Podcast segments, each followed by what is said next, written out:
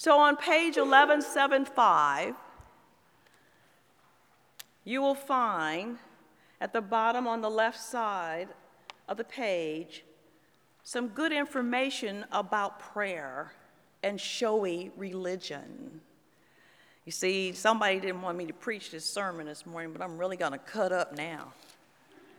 Be careful that you don't practice your religion in front of people to draw attention. If you do, you will have no reward from your Father who is in heaven. Whenever you give to the poor, don't blow your trumpet, as the hypocrites do in the synagogues, and that's the synagogues back in biblical times, and in the streets, so that they may get praise from people. I assure you that's the only reward that you're going to get. But when you give to the poor, don't let your left hand know what your right hand is doing. Do it in secret. Your Father, who sees what you do in secret, will reward you. When you pray, don't be like a hypocrite. They love to pray standing in the synagogues and on the street corners so that people will see them. I assure you that's the only reward you get. But when you pray, go to your room, shut the door, and pray to your Father who is present in that secret place. Your Father who sees what you do in secret will reward you. Now, the proper prayer. When you pray, don't pour out a flood of empty words as the Gentiles do. They think that by saying many words, they'll be heard. Don't be like them because your Father knows what you need before you ask. Pray like this Our Father who is in heaven, uphold the holiness of your name. Bring in your kingdom so that your will is done on earth as is done in heaven. Give us the bread we need for today. Forgive us for the ways we have wronged you, just as we also forgive those who have wronged us. This is the word of God for the people of God. Thanks be to God. Amen. I start with Isaiah 30, 19b how gracious He will be when you cry out for help. There's nothing like being human. There's nothing like acknowledging that we all need help. As soon as He hears, He will answer you. This tells us that God wants us to call on Him with our concerns, with our problems, with our pains. God stands prepared to hear us. Colossians 4 2 tells us to devote yourself to prayer be watchful and thankful. Prayer for some people is like talking to God in the shower, driving down the street. And for others, it's very formal and ritual. But no matter where, no matter what time, your prayer, whether it's structured or not, will be heard by God. So in Matthew, when you pray, don't be like the hypocrites it basically means just be real. God knows you, He knows what you want and what you need and what you're going to ask for. And He wants that relationship with you. That's the nature of God. It's not about the words you use and how you say it, it's the fact that you actually called on Him, that you turned to Him, that you bowed your knees. And if your knees are like mine, you may not bow them anymore, but you bow your head that you call his name, that you lean into him when the storms of life are hitting you so hard that all your friends and all your neighbors are not able to give you the answers and the help that you really, really need. Because God has provided a way for us to talk to Him, personally, it tells me that God wants a relationship with me. What about you? The key to a relationship is communication. Praising God, asking for forgiveness, giving thanks to God, requesting and making petitions, whatever it is, He wants to know that you're looking toward Him for those things. When Jesus started that prayer with Our Father, Do you realize that sent a message to everybody in the world that He's God and you are His child because of your faith in Christ? Now, let me back up. I feel like I'm really going to preach this one. Because of your faith in Christ. There are a lot of Christians, there are a lot of people who do good things, there are a lot of people that go to church, there are a lot of people that follow Christ. But because of your faith in Christ, that means you are a child of God. Because you believe and received Christ as your Lord and Savior, you are a child of God. So let me say it again. Our Father tells us that all people are children of God because of their faith in Christ. To all who believe in Jesus and accept Him, He gave the right to become the children of God. One of my shocking days at Eden Seminary was when I had a class in Biblical Studies 1, and a student in the back of the room, and thank God she wasn't United Methodist because I don't know if I could take it if she was, she said, Teacher, I'm okay with all the things in the Bible except the Jesus part. You could have heard a pin drop. Everybody was like, it's okay though, because there are people who are traveling that road. There are lots of people who are there. So the belief part for us must be in place. That's what I'm saying to you this morning. John 1st, 12 and 13. But to all who did receive him, who believed in his name, he gave the right to become the children of God. For when we believe in Jesus, we are reborn, not a physical birth, but a birth that comes from God.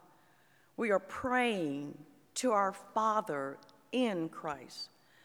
This includes the fatherless. Psalm 68 5 tells us a father to the fatherless, and he's a defender of the widows, God in his holy dwelling. You know, we call God by a lot of names. Jesus referred to God as Abba, A B B A, Greek translation, Daddy. Well, I came from AME Zion Church, so at least 10 years ago, a very young pastor preaching to a congregation that was seasoned, decided to refer to Jesus as his daddy. Well, between my mother and all the other people in the pews, I thought we were all going to exit the building. It's actually a Greek translation. It's the comfort, it's the realization that comes to us that we are beneath him. There is somebody that we submit to, and that language helps us to grasp that. So there are other modern day words for our Heavenly Father God, Lord Jesus, Jehovah, Messiah. And in the Old Testament, Elohim, El Shaddai, Adonai, and Yahweh. But from Genesis to this day, there's been a God. There's been a God who's acknowledged in some form or fashion, who's prayed to, whose children look to him for all the challenges that they've been through or continue to go through. Which art in heaven speaks to God being universal. Acknowledge and take a heart this day that the Lord is given in heaven above, in and on earth below. There is no other. Deuteronomy 4:39. Jesus could have used any and all of those names to speak about closeness and personal relationship and deep rootedness and connection.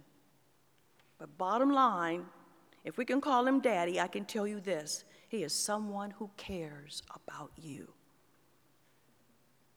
For me, the heart of the message is believing and receiving Jesus as my Lord and Savior and not just being a Christian. It is possible that I could be just a Christian. Jesus taught his followers to address God as Father, that their loving Father would care for all their needs, those who trust and receive him. Main point He's your Father. Whether you have an earthly father or earthly remembrance of someone who cared for you like a father should or could have, you have a father, every one of us. Point number two hallowed be thy name. Translation is name made holy. Hmm. Where we go and our behavior reflects our God because God is holy. If we're children of God, our behavior is holy. I know we challenge ourselves to be holy. I do too. But we worship and praise Him and serve Him who is holy, who is awe, who is awesome. In the book of Genesis, as a great example, we learn some things that Abraham did. He made God's name holy everywhere he went. Abraham built altars. Altars. That's his signature. That's how he made God holy. A place where he believed humans and God could meet at the altar. He built an altar of praise where people would praise God in Genesis 12, 1 7. He built an altar of prayer later where we would learn to pray and worship God. That's in Genesis 12, 8 through 13. The third altar he built was an altar of peace. He was teaching God's people that there's to be no strife, that we're to live together Lord, help us because we're struggling with that right now. That's in Genesis 13, 14 through 18. And the fourth altar, and there might be more after this, but he builds an altar of provisions, where it's an act of you give, and God gives, receiving supplies, sacrifices. Chapter 22, verse 9 through 14. Wow. Abraham did something I'm going to challenge you to do live in a way that attracts others to God. It really predates the Great Commission, it really is the same thing. But to carry it in us and to speak it and to love people and to find ways to help people love each other is our job. My parents told me long time ago, Sheila, when you walk out of this house, People don't see you, they see Stella and Preston. Some of you are giggling because you had a mama and a daddy like that too. They don't say, There goes Sheila, there goes Stella and Preston's daughter. Because you do represent whose you are. And more importantly, you represent God. And if you have that challenge in life, you would know that the job is to at least maintain the standards that were given to you and cherish them. In Canaan, and I'll finish with Abraham, he went there to build that last altar.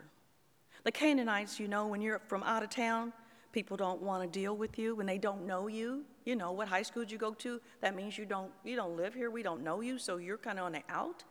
So in Canaan, he kept building the altar anyway. The Canaanites finally said, We will work with Abraham. And the reason we're going to work with Abraham is because we figured out something. The God that he worships must be holy. Amen? They saw it in him, and they'll see it in you too. And that's the encouragement that I'm presenting to you this morning when I show you what it is that Abraham did. So it was Jesus, the use of the words Abba, that upset the religious leaders. They charged him with blasphemy and crucified Jesus for saying that he was the Son of God. Well, Jesus paid the price.